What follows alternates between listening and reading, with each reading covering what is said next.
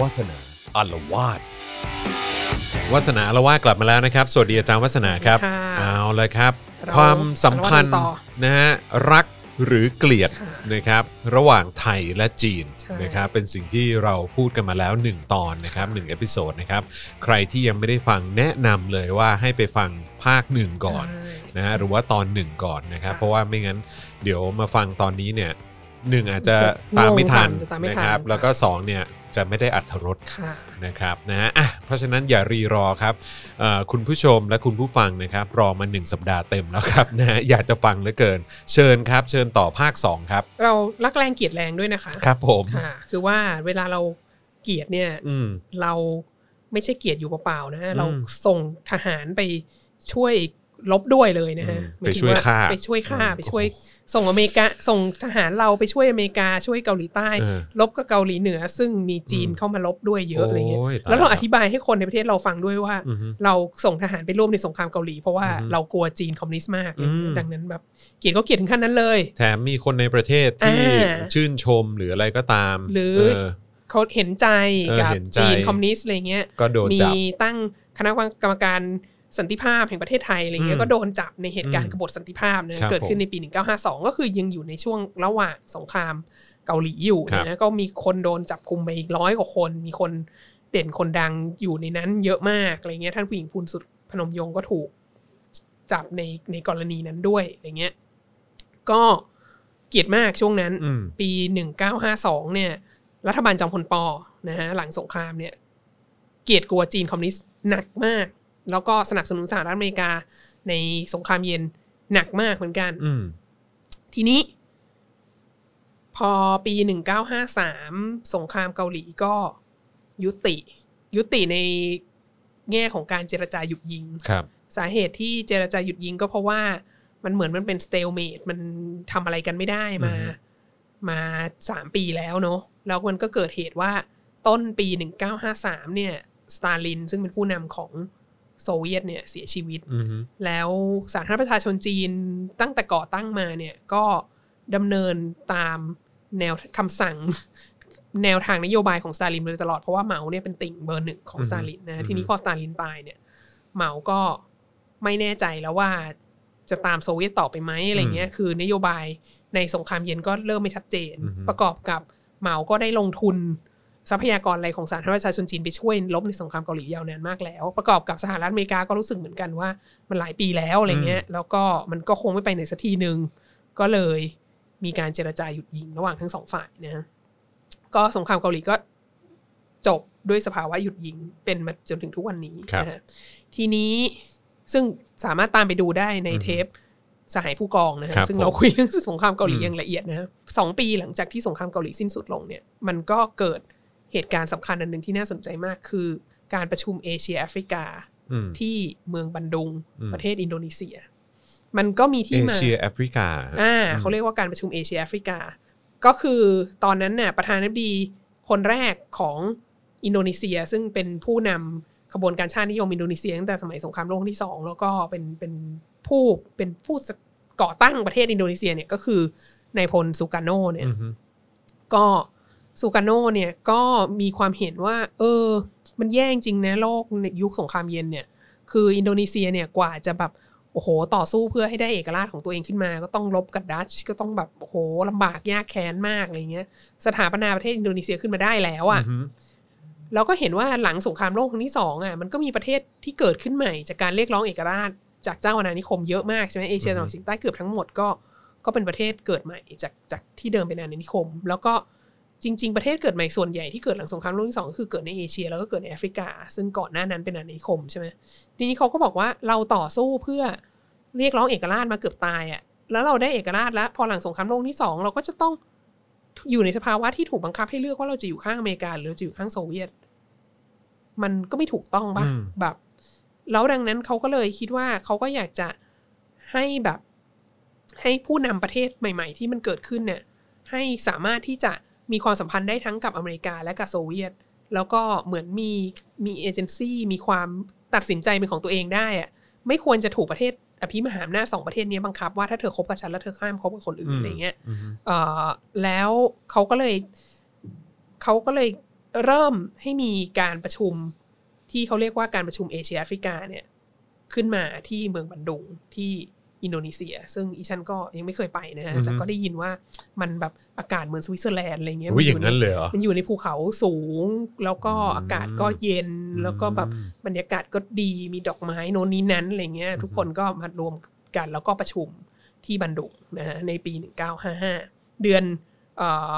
เมษายน 1955 18ถึง24 เมษายนก็มีการประชุมที่บันดุง แล้วการประชุมนี้มันก็จะนำไปสู่ ในเวลาต่อมาก็มีการสถาปนากลุ่มประเทศ กลุ่มหนึ่งที่เรียกว่ากลุ่มประเทศไม่ฝักใฝ่ฝ่ายใดอืม non aligned movement ก็คือกลุ่มประเทศในโลกที่บอกว่า ฉันจะไม่อยู่ในค่ายของทั้งค่ายของอเมริกา และจะไม่อยู่ในค่ายของสหภาพโซเวียต ฉันจะไม่อยู่ใน Communist Bloc ฉันจะไม่อยู่ในสิ่งที่เรียกว่า Free World ฉันจะมีความสัมพันธ์กับทั้งสองฝ่ายอืมซึ่งที่โดดเด่นมากในกลุ่มนี้ก็จะมีก็แน่นอนคนผู้ผู้นำสำคัญที่เริ่มคิดเรื่องนี้ก็คือ ก็คือซูการ์โนอืมที่อินโดนีเซียอินโดนีเซียนะในในยุคนั้นแล้วก็เอ่อประเทศในเอเชียใต้ต่างๆ อินเดียเนี่ยที่สำคัญมาก อินเดียก็มีความสัมพันธ์ทั้งกับสหภาพโซเวียตและกับสหรัฐอเมริกานะยุคอย่างอินทิราคานธีก็มีความสัมพันธ์ใกล้ชิดกับสหสหภาพโซเวียตมาก แล้วก็ประเทศในเอเชียใต้ประเทศอื่นๆ อย่างอย่างบังกลาเทศ ปากีสถานนะประเทศในยุโรปตะวันออกที่น่าน่าสนใจก็คืออย่างยูโกสลาเวียตอนนั้นอืมก็ ก็มีความเห็นว่าถึงแม้เราอาจจะเป็นสังคมนิยมหรืออะไร เราไม่จำเป็นต้องอยู่ค่ายของสหภาพโซเวียตก็ได้นะอืฮะมเราอาจจะเราอยู่เป็นเป็เป็นนกกลาลางงตรงนี้ก็ได้มีมีมีเอเจนซี่ของตัวเองนะฮะทีนี้ดังนั้นคนที่มาประชุมที่บันดุงเนี่ย คนที่มาร่วมประชุมเนี่ยเป็น participant เนี่ย ก็จะเป็นประเทศที่ยังไม่ได้ออกตัวชัดเจนว่าอยู่ฝั่งไหนนะฮะก็คือประเทศพวกเนี้ยที่กล่าวมาอินเดีย ปากีสถานอียิปต์อะไรเงี้ยอืมเอ่อ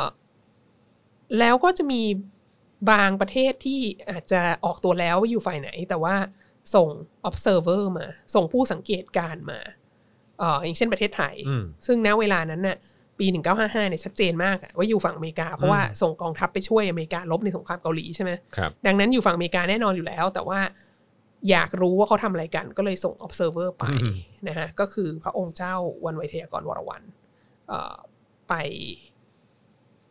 สังเกตการประชุม สหรัฐอเมริกาเองเนี่ยไม่เห็นด้วยกับการประชุมวันนี้นะฮะสหรัฐอเมริกาเนี่ยเอ่อรู้สึกว่าถ้าเธอไม่เป็นเพื่อนเราเธอก็เป็นศัตรูเราอะอืมดังนั้นสหรัฐอเมริกาก็ไม่ได้ส่งใครมาตัวแทนของประเทศมานะแต่ว่าให้มีสนับสนุนให้มีเอ่อเขาเรียกอะไรนักหนังสือพิมพ์นักข่าวไปร่วมทำข่าวอะไรเงี้ยแต่ก็คือเห็นได้ชัดว่าอเมริกาก็ ไม่เห็นด้วยกับการประชุมวันนี้ใช่ไหมฮะแล้วก็เอ่ออีกประเทศหนึ่งที่ส่งตัวแทนมาที่น่าสนใจมากก็คือสาธารณรัฐประชาชนจีนอืมส่งนายกรัฐมนตรีมาเลยเลย ส่งโจวไหลมาอือฮึนะฮะแล้วก็ก็ประชุมกันแล้วก็ก็น่าสนใจมากเพราะว่าบันดุงนี้ก็ก็จบลงด้วยด้วยข้อสรุปที่ที่ก็มีอิทธิพลมีคนพูดถึงในวงการระหว่างประเทศ ต่อมาจนถึงทุกวันนี้นะก็คือที่เขาเรียก the spirit of บันดุงก็คือบอกว่าเอ่อทุกประเทศอะควรจะต้องเคารพเอกราชและอธิปไตยของตัวเองและของผู้อื่นนะฮะอือฮึแล้วก็ไม่แทรกแซงกิจการภายใน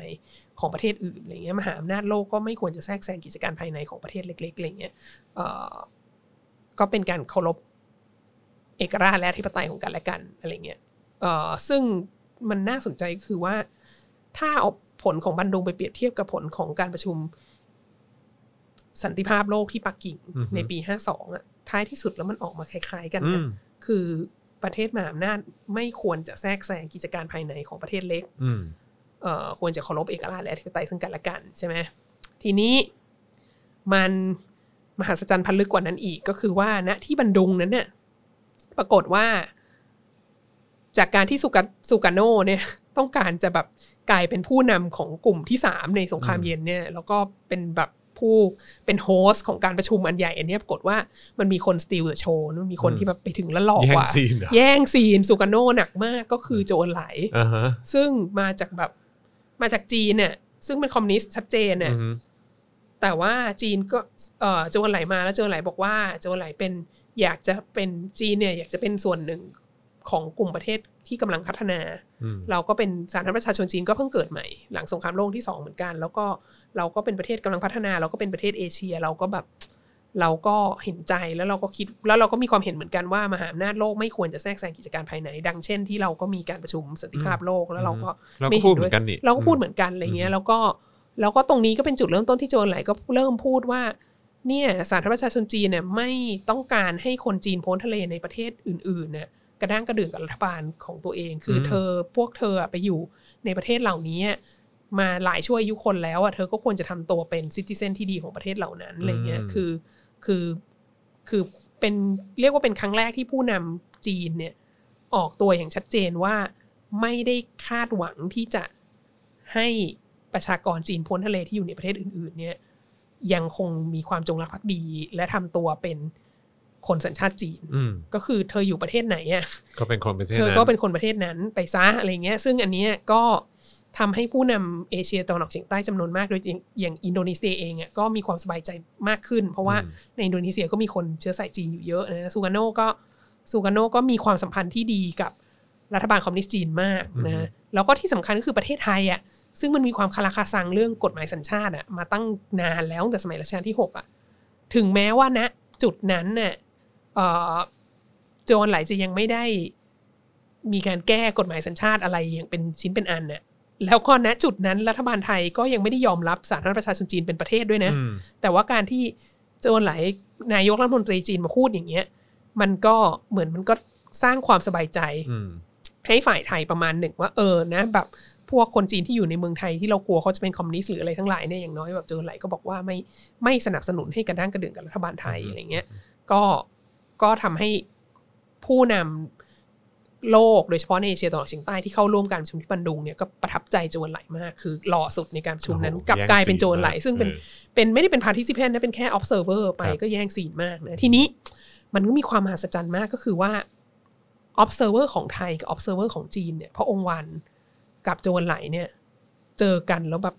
hit it off มาก คลิกกันอย่างแรงมากอะไรเงี้ยแบบประทับใจมากอะไรเงี้ย ก็พระองค์วันก็กลับมาเมืองไทย แล้วก็เสนอกับจอมพลปอว่าเราควรจะต้องมีความสัมพันธ์ทางการทูตกับจีนอืมแต่ตอนนี้เรามีความสัมพันธ์ทางการทูตกับจีนไม่ได้หรอก เพราะว่า เพราะว่าจีนอยู่ฝั่งตรงข้ามของอเมริกาอืมแล้วก็ถ้าเราไปแบบเปิดความสัมพันธ์กับจีนเลยอะ่ะ เดี๋ยวเราก็จะมีปัญหากับอเมริกา ซึ่งอเมริกาก็ยังมีอิทธิพลกับเรามากเอ่อ ดังนั้นนะเราควรจะ แต่เราก็ควรจะเริ่มมีสัมพันธ์ใต้ดินหรือว่ามีการค้าขายหรือมีการมีความสัมพันธ์บางอย่างกับจีนเพื่อเพื่อมาดุลอำนาจสหรัฐอเมริกา ด้วยแล้วก็อีกอย่างตอนนั้นปีห้าห้าเนี่ยเอ่อมันเพิ่งหลังจากที่ฝรั่งเศสแพ้ในเวียดนามอืมที่เบียนเดียนเบนฟู แล้วก็นำไปสู่การที่ฝรั่งเศสจะต้องถอนออกจาก อินโดจีนทั้งหมดอืมใช่ไหมแล้วก็ดังนั้นน่ะในแง่นี้เราควรจะต้องเริ่มสถาปนาความสัมพันธ์บางอย่างกับคอมมิวนิสต์รอบข้างได้แล้วอะไรเงี้ยแล้วก็เลยก็เลยสรุปว่าพอกลับมาจาก พอพระองค์วันกลับมาจากบันดุงอะก็มีการคุยกันอย่างจริงจังกับจอมพลปอว่า เราอาจจะต้องควรจะมีความสัมพันธ์บางอย่างกับจีน นะแต่ไม่ใช่ทำทำอย่างเปิดเผยไม่ได้หรอกเพราะว่าอเมริกาคงไม่ยอมเลยแต่ก็เริ่มคุยต้กัอนงใช้คำว่าแอบแอบๆใช่ไหมต้องแอบแอบคืออย่างน้อยเพราะว่าไปคุยกับโจรไหลแล้วโจรไหลหล่อมากเหลือเกินอะไรเงี้อืยมแล้วก็แบบแล้วก็เขาก็มีอิทธิพลมากแล้วเขาก็เขาก็บอกแล้วว่าเขาไม่สนับสนุนให้คนจีนกระด้างกระดื่นกับเราอะไรเงี้ยดังนั้นแบบเราควรต้องสารต่ออะไรบางอย่างกับจีน แล้วจีนก็เป็นประเทศใหญ่เป็นมหาอำนาจที่อยู่ใกล้เราด้วยอะไรเงี้ย ดังนั้นประชุมที่บันดุงเนี่ยสิบแปดถึงยี่สี่เมษายนนะ เดือนพฤษภา เลยค่ะอือฮึรัฐบาลจองพลปอเนี่ย ก็ส่งคนไปเมืองจีนอืมรัฐบาลจอมพลปอซึ่งเพิ่งจับคุมคนร้อยกว่าคนกรณีกบฏสันติภาพในปี 1952 นะอือฮึแล้วในปี 1950 ก็ส่งทหารไปช่วยเกาหลีใต้ลบในสงครามเกาหลีนะอือฮึปี 1955 เดือนพฤษภาเนี่ย ส่งคนไปเมืองจีนแล้วฮะอือฮึแล้วคนที่ไปเมืองจีน ตอนเดือนพฤษภาปี 1955 นี่ก็ไม่ใช่ไก่กานะฮะ ส่งไปสองคนเป็นนัก หนังสือพิมพ์ชาวจีนเอ๊ะชาวจีนโพ้นทะเลนะคนหนึ่งก็คือคุณอารีภิรมย์ แล้วก็ไปกับเอ่ออาจารย์กรุณากุศลาสัยอืมนะฮะซึ่งก็ก็เป็น intellectual ที่เราก็จะเคยได้ยินกัน ก็มีหนังสือออกมาเป็นบันทึกการเดินทางของเขานะฮะอืมมเล่มนี้น่าสนใจมากชื่อประวัติขอโชว์หน่อยนะประวัติการทูตไทยจีนเอ่อยุคใต้ดิน อันนี้ยุคใต้เป็นดินด้วยเป็นบันทึกความทรงจำของคุณอารีภิรมย์แล้วก็ อาจารย์กรุณากุศลใสยนะฮะอืมเอ่อพูดเกี่ยวกับการเดินทางไปที่ประเทศจีนนะฮะครับในปี 1955 นี่แหละ หลังบันดุง อาจารย์กรุณากับคุณอารีเนี่ยไปตั้งแต่เดือนพฤษภาคม 1955 แล้วก็ไปฮ่องกง แล้วก็ไปฮ่องกงซึ่งก็คือสามารถเดินทางตรงจากจากประเทศไทยไปที่ฮ่องกงได้ เพราะว่าฮ่องกงเป็น เมืองขึ้นอังกฤษใช่ไหมอือฮึตอนนั้น แล้วจากฮ่องกงอะ ก็ทำการลักลอบข้ามฝั่งอืม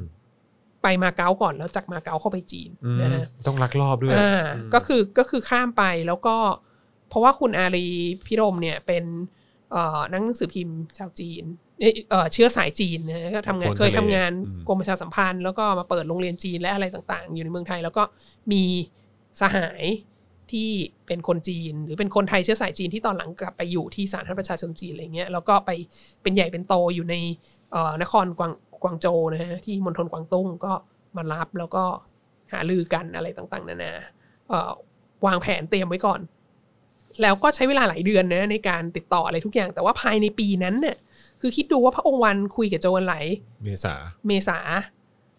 แล้วพฤษภาเดือนรุ่งขึ้นก็คือว่าคุณเอ่ออารีกับอาจารย์กรุณาเนี่ยก็คือเดินทางไปกวางตุ้งเลย แล้วเดือนธันวาของปีนั้นเนี่ยปีหนึ่งเก้าห้าห้าเนี่ยก็คือคณะเนี้ยก็คือคุณอารีพิรมกับอาจารย์กรุณากุศลาใสยเนี่ยก็ขึ้นไปที่ปักกิ่ง แล้วก็ที่ปักกิ่งก็ไปเจอกับสสอีสานสองคนอืมซึ่งก็คือคุณสะอิ่งมาลังกูล ซึ่งเป็นอืสอฮึสบุรีรัมย์อืมแล้วก็คุณอัมพรสุวรรณบนซึ่งเป็นสสร้อยเอ็ดนะอือฮึฮะเอ่อสองคนเนี้ยเป็นสาย บ้านราชครูมาอืมเป็นสายของเป็นเป็นกลุ่มเอ่อที่สนับสนุนโดยจอมพลผินอืมเอ่อทุนวันที่เป็นพ่ออือขฮึองคุณชาติชายนะแล้วก็แล้วก็พลตุเรศเผ่าศรียานนท์นะฮะอือฮึก็ส่งสองคนนี้มา แล้วก็คุณอารีพิรมเนี่ย เป็นเพื่อนสนิทของคุณสังข์พัธโนทัยอืมนะฮะซึ่งเป็นซึ่งเป็นเพื่อนสนิทอืมเป็นที่ปรึกษาใกล้ชิดของจอมพลป.อืม ดังนั้นก็คือจะเหมือนกันว่าในในทีมนี้ที่ไปอะคือถ้าเราดูสภาพการเมืองไทยนะเวลานั้นเนี่ยเอ่อก็จะมีสองกลุ่มคือ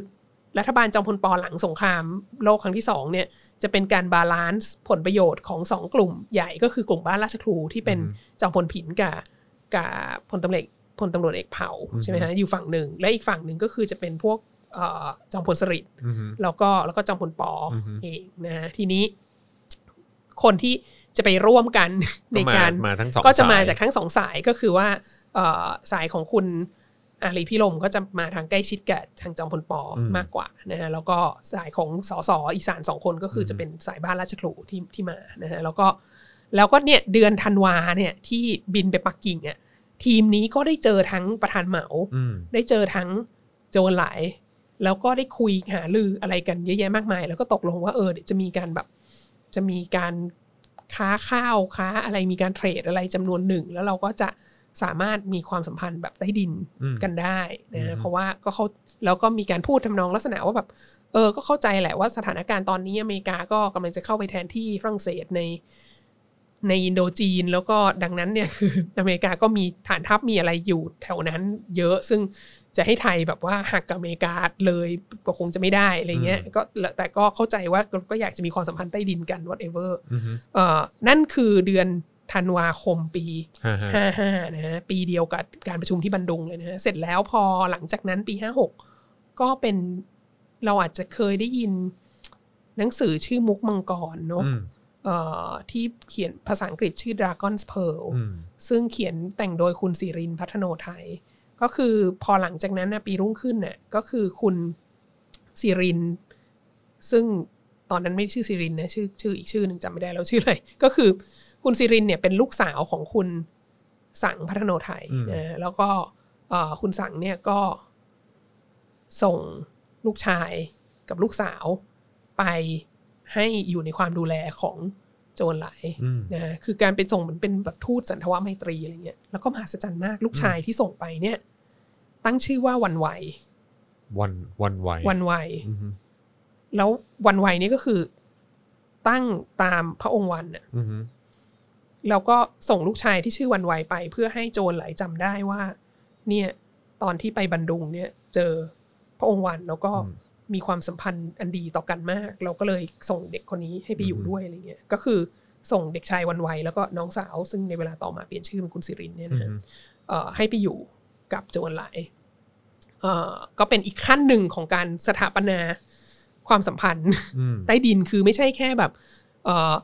ลักลอบเจอกัน แล้วมี ตกลงเทรดค้าขายโน่นนี้นั้นอะไรเงี้ยมีความให้ความสนับสนุนกันในด้านต่างๆ ก็ถึงขั้นว่าที่ปรึกษาคนสนิทของจอมพลปอเนี่ยส่งลูกของตัวเองไปสองคนให้ไปอยู่เอ่อในความดูแลของของนายกรัฐมนตรีโจรไหลอืมนะฮะในปีในหลังหลังจากนั้นนะฮะทีนี้ ปีหนึ่งเก้าห้าเจ็ดเกิดอะไรขึ้น เกิดรัฐประหารอืมหนึ่งเก้าห้าเจ็ดคือสองสี่เก้าศูนย์ครับเกิดรัฐประหารก็คือเอ่อ ใช่ไหมสองสี่เก้าศูนย์ใช่ไหมห้าสี่สามห้าสี่สามใช่สองสี่เก้าศูนย์ก็คือเกิดรัฐประหารที่โค่นจอมพลปออะอืมแล้วจอมพลปอก็ต้องลี้ภัยไปญี่ปุ่นใช่ไหมครับแล้วก็เป็นการขึ้นมาของจอมพลสฤษดิ์ครับแล้วก็หลังจากนั้นน่ะยุคจอมพลสฤษดิ์เนี่ยตั้งแต่ปีห้าเจ็ดถึงจอมพลสฤษดิ์อสัญญกรรมปีหกสามเนี่ย ก็คือเป็นยุคเกียรติกลัวจีนหนักมากอืมแล้วก็กลับมาอีกแล้ว กลับมาอีกแล้วการแบบว่าปราบคอมมิวนิสต์การปิดโรงเรียนการลงโทษอะไรสงสัยคนนั้นคนนี้เป็นคอมมิวนิสต์เนี่ยอาการหนักมากอืมในสมัยสมัยจอมพลสฤษดิ์นะแล้วดังนั้นน่ะพูดจริง ๆว่าถามว่าในปีห้าเจ็ดหรือปีเก้าศูนย์ที่มีการรัฐประหารเราโค่นจอมพลปอะมันก็คงมีเหตุผลหลายสิ่งอย่างอะแต่ว่าคาดว่าเหตุผลสำคัญอีกประการหนึ่งก็คือ เราคิดว่าอเมริกาได้กลิ่นอืมว่าจะแอบไปสัมพันธ์กับจีนอืมอันนี้ไม่ได้เกิดแต่กับในประเทศไทยนะฮะเอ่อซูการโนประธานาธิบดีซูการโนของอินโดนีเซียเอง ในเวลาต่อมาก็ถูกรัฐประหารโค่นล้มไปนะในปี 1965 ก็คือก็คือถัดมาอีกเกือบ 10 ปีอะอืมเอ่อแล้วก็ถูกรัฐประหารด้วยเหตุผลว่า ใกล้ชิดกับคอมมิวนิสต์มากเกินไป และสงสัยว่าจะสนับสนุนให้คอมมิวนิสต์ take over อินโดนีเซียอืมทั้งทั้งที่เขาไม่ได้อยู่ในพรรคคอมมิวนิสต์นะซูการ์โนเนี่ยแล้วก็คนที่ขึ้นมาแทนซูการ์โนในอินโดนีเซียก็คือนายพลซูฮาร์โตอืมซึ่งมี stance คือ pro อเมริกา500%นะอืมเราก็เลยทำให้นับจากปี65เป็นต้นมาการขึ้นมาของซูซูฮาร์โตเนี่ยนายพลซูฮาร์โตเนี่ยก็เป็นเป็นการแสดงให้เห็นว่าอินโดนีเซียอยู่ฝั่งอเมริกาเต็มที่แล้วไม่เป็นไม่ฝักฝ่ายฝ่ายใดแล้วเนี่ยฝักฝ่ายชัดเจนอืมดังนั้นก็คือพูดง่ายๆก็คือ มาถึงตรงเนี้ยสิ่งที่ต้องการจะบอกก็คือว่าจริง ๆ แล้วว่าความพยายามในการสถาปนาความสัมพันธ์ กับสาธารณรัฐประชาชนจีนกับจีนคอมมิวนิสต์เนี่ย มันมีมาตั้งแต่ยุคจอมพลปออมหลังสงครามแล้ว แล้วฝ่ายที่ต่อต้านน่ะมันคือฝ่าย มันคือฝ่ายขวา มันคือฝ่ายที่ตรงข้ามกับจอมพลปออะอืมใช่ไหมคือคนที่เข้ามาแล้วก็แล้วก็ต่อต้านการมีความสัมพันธ์ใต้ดินกับไทยจีนนี้ก็คือ ก็คือรัฐบาลจอมพลสฤษดิ์อืมนะฝ่ายฝ่ายขวา อนุรักษ์นิยมนี่แหอืละอฮึที่เข้ามาเนี่ยที่ต่อต้านการมีความสัมพันธ์อันนี้ แล้วก็ไทยก็แล้วก็บนดินเนี่ย สถานการณ์บนดินก็คือ ตลอดช่วงระยะเวลานี้เราก็มีความสัมพันธ์ทางการทูตกับสาธารณรัฐจีนคือกับไต้หวันอืมมาอย่างต่อเนื่องมาโดยตลอดนะฮะเอ่อมาเรื่อยๆ ก็พอจอมพลสฤษดิ์อสัญญกรรมปีหกสามก็ต่อมาด้วย ถนอมประพาสใช่ไหมฮะก็เป็นรัฐบาลต่อมาเรื่อยๆๆๆจนกระทั่ง แล้วก็สถานการณ์ในในเมืองจีนก็มีปัญหาหนักมากก็คือว่า คือคือ พอช่วงที่จอมพลปอถูกรัฐประหารเอ่อแล้วก็ต้องรีภัยไปอะจีนก็เข้าสู่ยุค Great Leap Forward ใช่ไหมซึ่งเป็นการพยายามปฏิวัติอุตสาหกรรมอะไรต่าง ๆ นานาโดยที่ มมัน mismanage มันก็นำไปสู่ภาวะข้าวยากหมากแพงมีความอดอยากมีโน้นมีนี้มีมีความโกลาหลเกิดขึ้นหนักมาก แล้วก็ตามด้วยเอ่อการเกิดการปฏิวัติวัฒนธรรมนะฮะเอ่อในทศวรรษพันเก้าร้อยหกหกตั้งแต่ปี1966จนถึงปี1976อืมก็คือกลายเป็นเหมาเหมาอีสซ้ายจัดอะไรเงี้ยเกิดความโกลาหลขึ้นในประเทศจีนในยุคปฏิวัติวัฒนธรรมซึ่งเราก็เคยพูดถึงในรายการนี้บ่อยครั้งแล้วนะฮะดังนั้นไทยก็เราก็เป็นช่วงที่เอ่อ มีเขาเรียกอะไรมีการเคลื่อนไหวอะไรต่างๆ ในอินโดจีนที่ลบกับในยุคทศวรรษพันเก้าร้อยหกสิบเนี่ยก็ก็ฝ่ายคอมมิวนิสต์เวียดนามก็ลบกับเอ่อสหรัฐอเมริกาอืมแล้วไทยก็มีกองกำลังที่สนับสนุนสหรัฐอเมริกาด้วยอะไรในเงี้ยสงครามเวียดเอนาอมในสงครามเวียดนามในช่วงนั้น ดังนั้นก็ก็ตลอดช่วงจอมพลสฤษดิ์จนถึงรัฐบาลจอมพลถนอมในช่วงแรก ๆ เนี่ยก็ ก็ไม่เอาสาธารณรัฐประชาชนจีนอย่างชัดเจนนะฮะอืม ทีนี้เหตุการณ์มันมาเปลี่ยนตอนปีหกเก้าปีหกเก้าก็เปลี่ยนมาจากการที่เอ่อเอ่อรัฐบาลริชาร์ดนิกสันเนี่ยอืม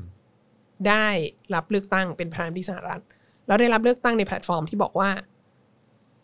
จะถอนทหารออกจากเวียดนามอืมเราจะยกเลิกสงครามเวียดนาม ทีนี้ก็ต้องพยายาม หาวิธีที่จะถอนทหารจากเวียดนามใช่ไหมเพื่อที่จะให้เป็นไปตามที่โฆษณาไว้ตอนที่เลือกตั้งอืมเอ่อแต่ว่าในขณะเดียวกันเนี่ยถ้าเผื่อถอนทหารไปเฉยๆแล้วแพ้อืมมันก็จะไม่ดีกับมันก็จะเป็นการฆ่าตัวตายทางการเมืองใช่ไหมดังนั้นนิกสันนิกสันก็เลยคาดหวังว่าจะเอ่อสถาปนาความสัมพันธ์กับสาธารณรัฐประชาชนจีน เพื่อให้จีนเนี่ยมาช่วยกัน มาช่วยกัน ควบคุมเวียดนามในเอเชียตะวันออกเฉียงใต้ อันนี้สำหรับคนที่อาจจะไม่ได้ตามการเมืองแถวนี้เท่าไหร่เนี่ยต้องบอกไว้ก่อนว่า เมื่อเมื่อตอนที่แล้วที่พูดถึงการสิ้นสุดของสงครามเกาหลีใช่ไหมแล้วเราบอกว่าสวนส่วนหนึ่งที่สงครามเกาหลีมันสิ้นสุดได้อะเพราะว่าสตาลินตายอืมแล้วเหมาก็ไม่แน่ใจว่าเหมาจะมีความสัมพันธ์ที่ดีกับคนที่ขึ้นมาแทนสตาลินหรือเปล่าอืมเราก็เลยไม่ไม่เองละตอนนั้นก็เคว้งเราก็รู้สึกว่าลงทุนในสงครามเกาหลีมากพอแล้ว ดังนั้นก็หยุดยิงกันเถอะอะไรเงี้ยแล้วก็เป็นเช่นนั้นจริงๆก็คือว่าเหมาก็ ไม่ชอบคนที่ขึ้นมาแทนสตาลินอืมก็คือคูชอฟอือฮึแล้วคูชอฟก็ดำเนินนโยบายที่เรียกดีสตาลินไนเซชันอือฮึก็คือต้องการจะลบล้างอิทธิพลหลาย ๆ อย่างของสตาลิน หรือแนวทางการปกครองแบบสตาลิน ที่เขารู้สึกว่ามันมีปัญหา ซึ่งเหมาก็เลยไม่พอใจอย่างยิ่งอืมแล้วก็มีความขัดแย้งอะไรกันมากขึ้นเรื่อยๆๆจนกระทั่ง ปี 1960 เนี่ยก็คือตัดความสัมพันธ์ทางการทูตระหว่างเอ่อสาธารณรัฐประชาชนจีนกับสหภาพโซเวียต ดังนั้น สหรัฐประชาชนจีนกับสหภาพโซเวียตเนี่ยก็ไม่คบกันมาหรือว่าเกลียดกันเป็นศัตรูกันตั้งแต่ปี 1960เนี่ยอย่างอืมชัดเจนแล้วอือฮึดังนั้นพอนิกสันได้รับเลือกตั้งมาเนี่ยปี 1969เนี่ยก็คือว่าก็รู้ว่าจีนกับโซเวียตเนี่ยทะเลาะกันมาจะสิบปีแล้วอืมดังนั้นไอเดียก็คือว่าอเมริกาจะไปเป็นมิตรกับจีน แล้วก็อเมริกาถอนทหารออกจากเวียดนาม ซึ่งรับความช่วยเหลือจากสหภาพโซเวียตอะ แล้วจีนเนี่ยซึ่งสนับสนุนเขมรแดงที่อยู่ในกัมพูชา ก็จะมาช่วยยันไม่ให้เวียดนามอะขยายตัวอืมมากกว่านี้อือฮึเออดังนั้นก็จะเอ่อจีนก็จะมาป้องกันการขยายตัวของเวียดนามในเอเชียตะวันออกเฉียงใต้ แล้วก็จะเป็นมิตรกับสหรัฐอเมริกาเอ่อแทนอืมดังนั้นนี่คือสิ่งที่สหรัฐอเมริกาคาดหวังว่าจะเกิดขึ้นนิกสันจะเกิดขึ้นก็จะจะบอกว่านิกสันจะสามารถให้อเมริกาเนี่ยถอนทหารจากเวียดนามได้โดยที่ไม่แพ้สงครามเวียดนาม เพราะว่าจีนจะมารับไม้ต่ออืมในขณะเดียวกัน ถ้าจีนยอมเป็นมิตรกับสหรัฐอเมริกา จีนก็จะได้ที่นั่งในสหประชาชาติอืมจีนก็จะได้รับการยอมรับจากโลกนี้ว่าสาธารณรัฐประชาชนจีนคือ จีนที่ถูกต้องไม่ใช่สาธารณรัฐจีนใช่ไหมนิกสันก็ประกาศมาตั้งแต่ปี ปีหกเก้าสิ่งที่เรียกว่านิกสันด็อกทรินเนี่ยก็คือว่า เราจะพยายามจบสงครามเย็นละเราจะพยายามอย่างน้อยสงครามเวียดนามเราจะพยายามถอนทหารออก ทีนี้มันก็สนุกมากเพราะว่า ประเทศไทยก็เริ่มต้องคิดละอืมว่าเอาไง ว่าเอาไงดีวะ เพราะว่าตลอดตั้งแต่ตั้งแต่ยุคจอมพลสฤษดิ์เนี่ยเราก็สะบั้นความสัมพันธ์ใต้ดินกับจีนใช่ไหมอืมแล้วเราก็สนับสนุนสหรัฐอเมริกาในในเวียดนามใช่ไหม แล้วเราก็มีการส่งกำลังรับอะไรไปช่วยในสงครามลับในลาวด้วย แล้วเราก็คือเราอะสนับสนุนอเมริกาเต็มที่ในขณะที่เพื่อนบ้านของเราอะอืมเป็นศัตรูกับอเมริกาใช่ไหมอือืม แล้วทีนี้อเมริกาประกาศมาว่าอเมริกาจะถอนทหารออกอะอืมแล้วเราจะทำยังไงดีอืมอืมแล้วถ้าอเมริกาถอนทหารออก แล้วจีนลงมาช่วยอเมริการบเนี่ย เราก็สะบั้นความสัมพันธ์กับจีนไปแล้ว เราจะทำยังไง แล้วหนักยิ่งไปกว่านั้นอีกก็คือว่าตลอดระยะเวลาที่ผ่านมาเนี่ย อเมริกาเนี่ยให้เงินช่วยเหลือในการพัฒนากับประเทศไทยเยอะมากอืมหรือเนื่องจากว่าประเทศไทยเป็นพันธมิตรที่สำคัญในสงครามเย็นเนี่ย เงินช่วยเหลือมันก็เข้ามาผ่านรัฐบาลทหาร ได้ไม่มีปัญหาอะไรอืม แต่ประเด็นคือถ้าอเมริกาถอนทหารออกไปแล้ว แล้วออกไปจากประเทศไทยด้วยเนี่ย แล้วเงินช่วยเหลือจากอเมริกาจะเท่าเดิมไหมอืมมันก็ไม่น่าเท่าเดิมใช่ไหมแล้วมันจะเงินมันจะหายไปจากระบบเท่าไหร่แล้วเราจะมีชีวิตรอดอยู่ได้อย่างไร แล้วประเทศเพื่อนบ้านของเราเขาจะเกลียดเราไหมที่เราแบบช่วยอเมริกาทิ้งระเบิดเขาอะดังนั้นก็เลยมีความคิดขึ้นมาว่าเราอาจจะต้องเริ่มมีความสัมพันธ์กับประเทศในคอมมิวนิสต์บล็อกนะครับผม ตั้งแต่ปี 69 เลยนะอือฮึก็เริ่มมีนะแล้วก็เออเราก็เลยเริ่ม เริ่มคุยกันกับประเทศในยุโรปกลางยุโรปตะวันออก แล้วก็เริ่มกลับไปคุยกับสาธารณรัฐประชาชนจีนใหม่อืมแล้วคนที่มารับไม้ต่ออันนี้ก็มหัศจรรย์มากนะคนบุคคลที่สำคัญมากในการสถาปนาความสำคัญกับความสัมพันธ์กับประเทศในคอมมิวนิสต์บล็อกเนี่ย ที่เราไม่ค่อยพูดถึงอะหรือพูดถึงไม่พอก็คือ พลเอกชาติชายชุนวันนะอืมซึ่งพลเอกชาติชายชุนวันคือใครอืมคือลูกของจอมพลผินชุนวันอืมคืออันนี้มันเป็นแบบว่าศึกสายเลือดมากเลยนะอือฮึคือตั้งแต่ถ้าจำได้อะตอนที่จอมพลปอสั่งส่งคุณอารีอืมกับคุณกรุณากุศลาใสยไปใช่ไหมแล้วเสร็จแล้วตอนหลังก็มีสสอีสานสองคนที่ตามไปที่บอกว่าเป็นฝ่ายของบ้านราชครูดังนั้นน่ะจอมพลผินและพลตำรวจเอกเผ่าเนี่ย ก็มีส่วนสำคัญในการที่ต้องการที่จะสถาปนาความสัมพันธ์กับจีนด้วยอืมแล้วก็หลังจากรัฐประหาร 2490 เนี่ยเอ่อก็ถูกกลุ่มนี้ก็ถูกเตะโด่งออกไปจากอืมจากการเมืองไทยใช่ไหมคุณชาติชายเนี่ยก็ถูกส่งไปอยู่สถานทูตที่แบบบัวโนสไอเรสอะไรเงี้อืยมที่แบบไกลต้องไปอยู่สุดขอบโลกอะไรเงี้ย แต่ว่าพอหลังจากนั้นพอพอมาถึงยุคที่มีนิกสันด็อกทรินออกมาแล้วอะแล้วแบบเฮ้ยไม่ได้ละ เราต้องกลับไป เราต้องพยายามเริ่มทำการค้ากับคนอื่นที่อยู่คอมมิวนิสต์บล็อกบ้าง เราต้องมีติดต่อกับคนอื่นบ้าง เพื่อที่ว่าพออเมริกาถอนทหารไปจากเวียดนามจริงแล้วอะเราจะได้ไม่โดนเขาลุมกินโต๊ะใช่ไหมก็ไปเรียกคุณชาติชายกลับมา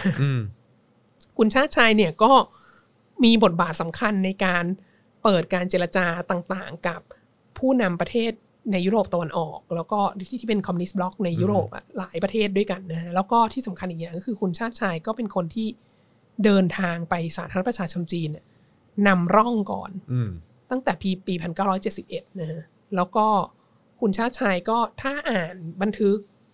ถ้าอ่านข่าวเกี่ยวกับที่คุณคึกฤทธิ์หม่อมราชวงศ์คึกฤทธิ์เนี่ยเดินทางไปจับมือกับเหมาอะแล้วสถาปนาความสัมพันธ์กับสาธารณรัฐประชาชนจีนในปีพันเก้าร้อยเจ็ดสิบห้าอืมในทีมนั้นก็จะมีคนดังหลายคนมากที่ไป คนที่คนพูดถึงเยอะ อีกคนหนึ่งก็คือคุณอนันต์ปัญญารชุนอืมนะฮะมีหลายคนมากเลยอยู่ในทีมนั้นที่ไปกับหม่อมคึกฤทธิ์ตอนปีเจ็ดห้าแต่น่าสนใจก็คือว่า ตอนที่จะไปพบประธานเหมาอะมีเข้าไปพบประธานเหมาแค่สองคนอืมก็คือหม่อมคึกฤทธิ์แล้วก็คุณชาติชายอืมนะฮะที่เข้าไปที่เข้าไปพบกับหม่อมคึกฤทธิ์เอ้ยเข้าไปพบกับเออไปพบเหมาประธานเหมาอืมแล้วจากคำบอกเล่าของหม่อมคึกฤทธิ์ซึ่งอันนี้เราก็ไม่รู้ว่าอือฮึเชื่อได้แค่ไหนนะแต่ว่าเอ่อ จากคำบอกเล่าของประธานเหมาของหม่อมคึกฤทธิ์ที่บอกบอกหนังสือพิมพ์แล้วก็บันบันทึกเอาไว้เนี่ย ก็คือว่าประธานเหมาเห็นคุณชาติชายแล้วก็พูดว่า คุณนี่ชอบเมืองจีนใช่ไหมเห็นมาหลายครั้งแล้วเออเออซึ่งอันนั้นคือในปีเจ็ดห้าแสดงว่า แล้วคุณชาติชัยก็บอกว่าใช่มาหลายครั้งแล้วแล้วก็ชอบเมืองจีนมากอะไรเงี้ยซึ่ง เหล่านี้ ซึ่งอันนี้ อันนี้เป็นข้อมูลที่ฉันเอามาจากหนังสือพิมพ์นะฮะอืมก็คือแสดงว่า มันต้องมีความสัมพันธ์มาก่อนปีเจ็ดห้าแล้วแหละอืมดังนั้นความสัมพันธ์ไทยจีนเนี่ยมันจะไม่ใช่เริ่มต้นที่คลึกฤทธิ์จับมือเหมาปีอืเจ็ดห้ามอย่างน้อยที่สุดเนี่ยคุณชาติชายก็ไปมาก่อนหน้านี้หลายครั้งแล้วอืมแล้วก็เหมาบอกว่าคุณมาหลายหลายครั้งแล้วคุณชอบเมืองจีนใช่ไหมก็แสดงว่าเหมาก็รับรู้การเดินทางของคุณชาติชายอืมด้วยตั้งแต่ก่อนหน้านั้นอืมนะฮะแล้วก็แน่นอนต้นทศวรรษพันเก้าร้อยเจ็ดสิบเนี่ยเอ่อที่คุณชาติชายเริ่มไปเมืองจีนอีกในปีเจ็ดหนึ่งเนี่ยก็เป็นช่วงเดียวกับที่เอ่อ ทางฝ่ายอเมริกากำลังจะเตรียมตัวให้ริชาร์ดนิกสันไปจับมือกับมาโออืมใช่ไหมปีเจ็ดหนึ่งปีเดียวกับที่คุณชาติชายไปเนี่ย ก็เฮนรี่คิสซิงเจอร์ซึ่งเป็น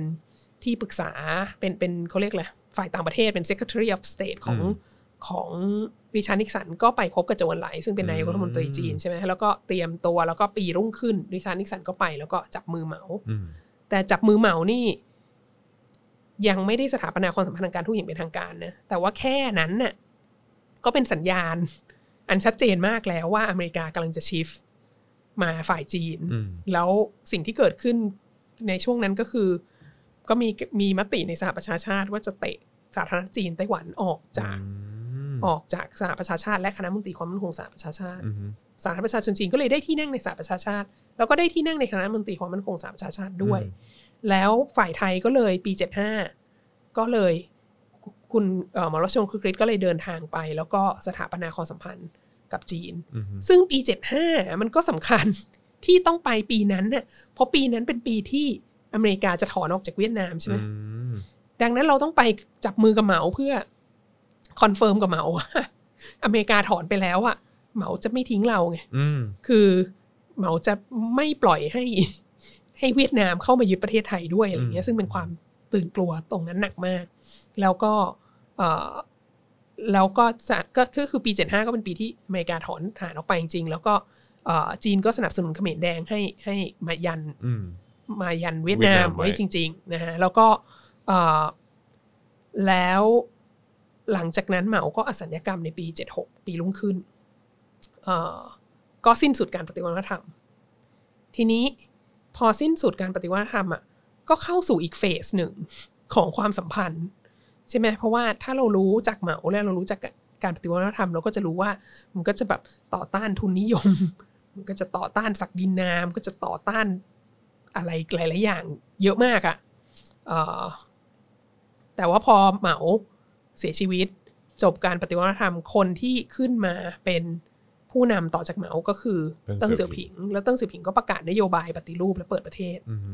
แล้วปีเดียวกับที่ปฏิประกาศนโยบายปฏิรูปอะไรต่าง ๆ ทั้งหลายเนี่ยปี1978เนี่ย ก็เดินทางมาที่เอเชียตะวันออกเฉียงใต้เอ่อในฐานะผู้นำจีนมาประเทศที่ไม่ได้เป็นคอมมิวนิสต์บล็อกอะเป็นครั้งแรกอืมในปี1978 แล้วเติ้งเสี่ยวผิงไปที่ไหนเป็นที่แรก เติ้งเสี่ยวผิงมาที่กรุงเทพเป็นที่แรกนะแล้วก็เข้าเฝ้าพระบาทสมเด็จพระเจ้าอยู่หัวรัชกาลที่9แล้วก็ในการพบปะกันคราวนั้นเนี่ยเอ่อสมเด็จพระเทพก็อยู่ในที่ประชุมนั้นด้วยนะฮะแล้วก็เอ่อปีนั้นเช่นเดียวกันที่เติ้งเสี่ยวผิงมาก็เป็นปีที่เอ่อสมเด็จพระบรมโอรสาธิราชซึ่งซึ่งคือรัชกาลปัจจุบันเนี่ยอืมก็เสด็จผนวดนะฮะ แล้วเติ้งเสี่ยวผิงก็ได้ร่วมอืมในพระราชพิธีผนวดของพระบรมโอรสาธิโอรสาธิราชณเวลานั้นด้วยอืมนะแล้วก็เอ่อก็อยู่ประเทศไทยหลายวันเหมือนกันแหละอืมเกือบเกือบสองสัปดาห์อะไรเงี้ยแล้วก็เดินทางต่อไปยังมาเลเซียอืมแล้วก็เดินทางต่อไปยังสิงคโปร์คนจะพูดถึงว่าไปแล้วไปเจอกับลีกวนยูอะไรเยอะนะฮะแต่ว่าจริง ๆ แล้วก่อนไปหาลีกวนยูเนี่ยมากรุง first stop ก่อนที่สำคัญที่สุดคือมากรุงเทพนะแล้วก็ในการมากรุงเทพก็ได้มาพบกับเอ่อ คุณชาติชายด้วยได้มาพบกับเอ่อก็ก็ผู้นำประเทศไทยณเวลานั้นนะแต่ก็แล้วก็มาเจอกับคนเก่าคนแก่ที่ที่เคยที่เคยติดต่อกับจีนตั้งแต่อืมยุคตั้งแต่ยุคจอมพลปอตอนนั้นอืมด้วยนะฮะเอ่อ แล้วแต่ก็คือสิ่งที่อยากจะบอกก็คือพอในปี 1978 ที่เติ้งซือผิงเดินทางมาประเทศไทย แล้วจีนปฏิรูปและเปิดประเทศแล้วอะความสัมพันธ์ระหว่างไทยกับจีนเนี่ยก็เข้าสู่เฟสใหม่อืมเฟสใหม่ก็คือว่าเฟสที่ไม่ต้องกลัวแล้วว่าจีนจะเป็นคอมมิวนิสต์อะอืมเพราะว่าถ้าจีนจะเป็นภัยคอมมิวนิสต์เนี่ย จีนจะไม่เดินทางมาเข้าเฝ้ากษัตริย์ไทยอืมเป็นที่หมายแรกในเอเชียตะวันออกเฉียงใต้หรอกอืม แล้วเพราะว่าภาพที่เรากลัวในปีในช่วงสงครามเกาหลีอะสาเหตุที่รัฐบาลบอกเราว่าทำไมเราต้องส่งทหารไปรบที่เกาหลี สงครามเกาหลีเนี่ยเพราะว่าเรากลัวคอมมิวนิสต์จีนอืมเพราะคอมมิวนิสต์จีนเนี่ยจะมาทำลายความเป็นไทยของเรา และความเป็นไทยที่คอมมิวนิสต์จีนจะทำลายก็คือจะทำลายสถาบันพระมหากษัตริย์ แล้วก็ทำลายพุทธศาสนาอืมแต่ว่าการมาของเติ้งเสี่ยวผิงในปี 1978 เนี่ยชัดเจนเป็นการทำให้เห็นชัดเจนมากว่าเนี่ยได้พบหาลืออะไรกับกับพระเจ้าอยู่หัวใช่ไหมดังนั้นชัดเจนไม่ ไม่เป็นอันตรายต่อพระราชวงศ์ยิ่งไปกว่านั้นอีกไปเข้าร่วมพิธีอืมพระราชพิธีผนวดอืมของพระบรมโอรสาธิราชอีก ซึ่งก็เป็นพิธีที่พุทธมาก แล้วก็เป็นอืมพิธีที่เจ้ามากอืมดังนั้นก็เคลียร์เคลียร์ไม่ต้องห่วงจีนนี่ไม่เป็นไม่เป็นคอมมิวนิสต์เสี้ยนหนามแห่งความมั่นคงของสถาบันกษัตริย์ และวิถีชีวิตแบบพุทธแบบไทยครับแล้วนะแล้วก็หลังจากนั้นเอ่อก็เข้าสู่เฟสใหม่ของการเอ่อมีความสัมพันธ์ทางเศรษฐกิจและอะไรต่างๆ แล้วก็เอ่อ สมเด็จพระเทพก็เสด็จเยือนสาธารณรัฐประชาชนจีนอย่างเป็นทางการเป็นครั้งแรกในปีพศ 2524 ก็คือปี 1981นะแล้วก็เอ่อเริ่มทรงภาคสอนภาษาจีนอะไรต่างๆ ก็ก็เข้าสู่เฟสที่เป็นเฟสอย่างปัจจุบันเนี้ยที่เราเห็นว่ามีความสัมพันธ์เอ่อรัฐบาลจีนมีความสัมพันธ์ใกล้ชิดกับรัฐบาลไทยมาก ทั้งในด้านที่ในด้านเศรษฐกิจเป็นสำคัญอืมและความสัมความสัมพันธ์เอ่อที่ใกล้ชิดกับพระราชวงศ์โดยเฉพาะผ่านสมเด็จพระเทพ ด้วยนะฮะก็มาถึงณวันนี้พระองค์ท่านก็ได้เดินทางไปทุกมณฑลของประเทศจีนแล้ว แล้วก็มีเอ่อบันทึกพระราชนิพนธ์ที่บันทึกบันทึกการเดินทางก็13เล่มมึงที่เป็นเกี่ยวกับประเทศจีนนะฮะแล้วก็เอ่อมีการแปลวรรณคดีพระองค์ท่านก็แปลวรรณคดีจีนนะฮะทั้งทั้งร้อยแก้วและร้อยกลองออกมาสิบกว่าเล่มเหมือนกันนะฮะก็เอ่อ แล้วก็แล้วก็นี่แหละแล้วก็เห็นข่าวก็ได้พระองค์ท่านก็ก็ก็ได้รับทุนเกล้าถวายเหรียญเอ่อ friendship medal เนอะเหรียญอือฮึเหรียญมิตรภาพไทยจีนอะไรเงี้ยที่เมื่อปีที่แล้วอะไรเงี้ยแล้วก็เข้าสู่ narrative กระแสหลักที่อือฮึที่ปัจจุบันที่เราคุ้นเคยเป็นที่เราคุ้นเคยใช่อืมแต่ว่ากว่าจะมาถึงตรงเนี้ยโอ้โห มันมีอื่นๆมาเยอะมากนะแล้วก็จริง ๆ เราก็เราก็เพิ่งจะตัดความสัมพันธ์เอ่อ ทางการทูตอย่างเป็นทางการกับไต้หวันน่ะเมื่อปี 1975 เท่านั้นเองปี 2518 เท่านั้นเองที่เราตัดความสัมพันธ์กับไต้หวันนะก่อนหน้านี้เราก็มีความสัมพันธ์กันมาโดยตลอดนะฮะค่ะโอ้โหนี่ซับซ้อนค่ะอยากรู้เหมือนกันว่าพอคุณผู้ชมหรือคุณผู้ฟังฟังเรื่องราวนี้ไปแล้วเนี่ย ความคุ้นเคยที่อย่างที่อาจารย์วัฒนาเล่ามาตั้งแต่ต้นเทปภาคหนึ่งนะฮะจนมาปิดตอนช่วงท้ายของภาคสองเนี่ย นะฮะคือมันอันนั้นคือคือเรื่องราวที่เราค่อนข้างคุ้นเคย แล้วก็จดจำภาพได้ ค่ะ แต่ว่าตั้งแต่แบบประมาณกลางเทปเอ่อที่หนึ่งนะฮะจนมาถึงเอ่อก่อนจบเอ่อเทปเมื่อสักครู่นี้เนี่ยนะฮะก็แบบว่ามันเป็นเรื่องหลาย ๆ อันที่ที่เราที่เรา จะใช้คำว่าไม่เคยรู้มาก่อนได้ป่ะเนี่ย อืมเราไม่เออ คือบางทีเราไม่นึกถึงมาก่อนว่า เพราะว่าเวลาเราพูดถึงจีนเพเนี่ยราะมันเป็นแกลบที่ใหญ่มากนะอ่าเท่าไหร่ยี่สิบปีได้ไหมตั้งแต่ตั้งแต่ไหนถึงไหน คือประเด็นอย่างนี้ เติ้งเสี่ยวผิงมาปีอืม1978 เนี่ย แล้วเวลาเราพูดถึงจีนใหม่เราพูดถึงเติ้งเสี่ยวผิงอะเราก็จะนึกถึงแบบโอ้ทำมาค้าขายเขตเศรษฐกิจพิเศษอะไรต่างๆใช่ไหมแต่เติ้งเสี่ยวผิงเนี่ยอยู่กับเหมามาตั้งแต่ก่อนสงครามโลกครั้งที่สองนะอืมแล้วเติ้งเสี่ยวผิงก็ อยู่เป็นทีมเหมาตอนสงครามเกาหลีเสี่ยวผิงก็เป็นทีมเหมามาคือนึกออกไหมคือคนคนเนี้ยก็อยู่ในประเทศสาธารณรัฐประชาชนจีนอยู่ในรัฐบาลคอมมิวนิสต์จีน ตั้งแต่ตอนที่ประเทศเราเกลียดเขาอะอืมจนจนเนี่ยเขาโผล่มาปี78อะคือมันไม่ใช่เติ้งเสี่ยวผิงไม่ได้เป็นเขตเศรษฐกิจพิเศษตั้งแต่เขาเกิดอะอืมันมีความเปลี่ยนแปลงไปเยอะมากอืมแล้วก็เอ่อพลเอกชาติชายชุนวันเนี่ยก็อยู่มาตั้งแต่สมัยสงครามโลกครั้งที่สองเนอะ แล้วก็แล้วก็หลังจากนั้นก็ก็ก็เคลื่อนไหวอยู่ในช่วงที่มีกบฏสันติภาพ ในช่วงที่มีบันดุง และในช่วงที่มีการทูตใต้ดินอะไรต่าง ๆ เนี่ยท่านท่านก็โลดแล่นอยู่ในวงการ แล้วท่านก็โดนเตะโด่งออกไปบัวโนสไอเรสอะไรเงี้ยอืมแล้วก็กว่าจะกลับมาอีก แล้วท่านก็มามีบทบาทจนถึงตอนสถาปนาความสัมพันธ์ดังนั้นมันมีทุกคนที่มีส่วนร่วมในตรงเนี้ยมันมีเรื่องยาวนานมากยี่สิบกว่าปีสามสิบปีที่ ที่เราเปลี่ยนใจไปมาอืมอืมผู้นำไทยเปลี่ยนใจไปมาว่าเราจะรักจีนหรือเราจะเกลียดจีนแล้วเราจะรักจีนไหนแล้วเราจะเกลียดจีนไหนอะไรเงี้ยค่ะมันค่อนข้างซับซ้อนมันไม่ใช่ว่าแบบโอ้โห สาธารณรัฐประชาชนจีนเป็นมหามิตรเราไม่เคยทะเลาะกันมาก่อนอะไรเงี้อืยมเพราะฉะนั้นต้องเคลียร์กันว่าเราไม่ได้รักกันกันเสมอมาเออนะฮะเราก็เคยมีช่วงเวลาที่เกลียดและกลัวกันเลยทีเดียวใช่เออนะฮะแล้วเราก็เคยรักคนอื่นด้วยเออเราเคยรักคนอื่นด้วย แล้วเราก็เคย แอบรักเขาพร้อมกับที่เรารักคนอื่นด้วยเอออะไรเงี้ยดังนั้นเออมันมันแซบหลายชั้นมากแซบจริงๆแซบจริง ๆ ที่บอกไว้ว่าเทปนี้มันจะแซบกว่าเทปที่แล้วเนี่ยอืมเชื่อเลยเชื่อเลยเพราะว่ามันเข้มข้นกว่าจมัรินงๆหักมุมเออมาหักกมุมค่ะมากหักมุมมากนะครับเออนะฮะเพราะฉะนั้นเอ่ออันนี้ก็อยากจะฟังความเห็นหรือว่าอยากจะให้คุณผู้ชมและคุณผู้ฟังที่ ที่ฟังเทปนี้หรือว่าฟังทั้งสองเทปมาเนี่ยนะครับ รู้สึกอย่างไร ก็มาร่วมแสดงความเห็นกันได้นะ ใช่เออแล้วถ้าคุณฟังเทปนี้แล้วคุณยังไม่ได้ฟังเทปที่แล้วนี่คุณต้องไปฟังเทปต้องที่ย้อแล้นวไปด้วยนะฟังเลยนะคเพรับราะว่าไม่งั้นมันจะไม่ไม่ได้อัธรสเลยเอาเอาตรงๆเลยคุณอาจจะไม่ get เออนะครับ แล้วก็ต่อไม่ติดนะครับ แต่ว่าจะสนุกกว่าถ้าเกิดว่า ฟังเทปแรกก่อนแล้วต่อด้วยเทปที่2ใช่อรรถรสมาเต็มครับนะฮะโอ้โห ขอบคุณมากครับอาจารย์วัฒนาครับ ดีใจที่จัดการเออเขาเรียกว่ามาจัดเต็มให้เออเป็นซีรีส์เป็นมินิซีรีส์ให้นะฮะในวัฒนาอารวาสนั่นเองนะครับถึงขอบพระคุณค่ะครับผมนะฮะขอบคุณอาจารย์วัฒนามากครับ สวัสดีครับะวาสนาอารวาส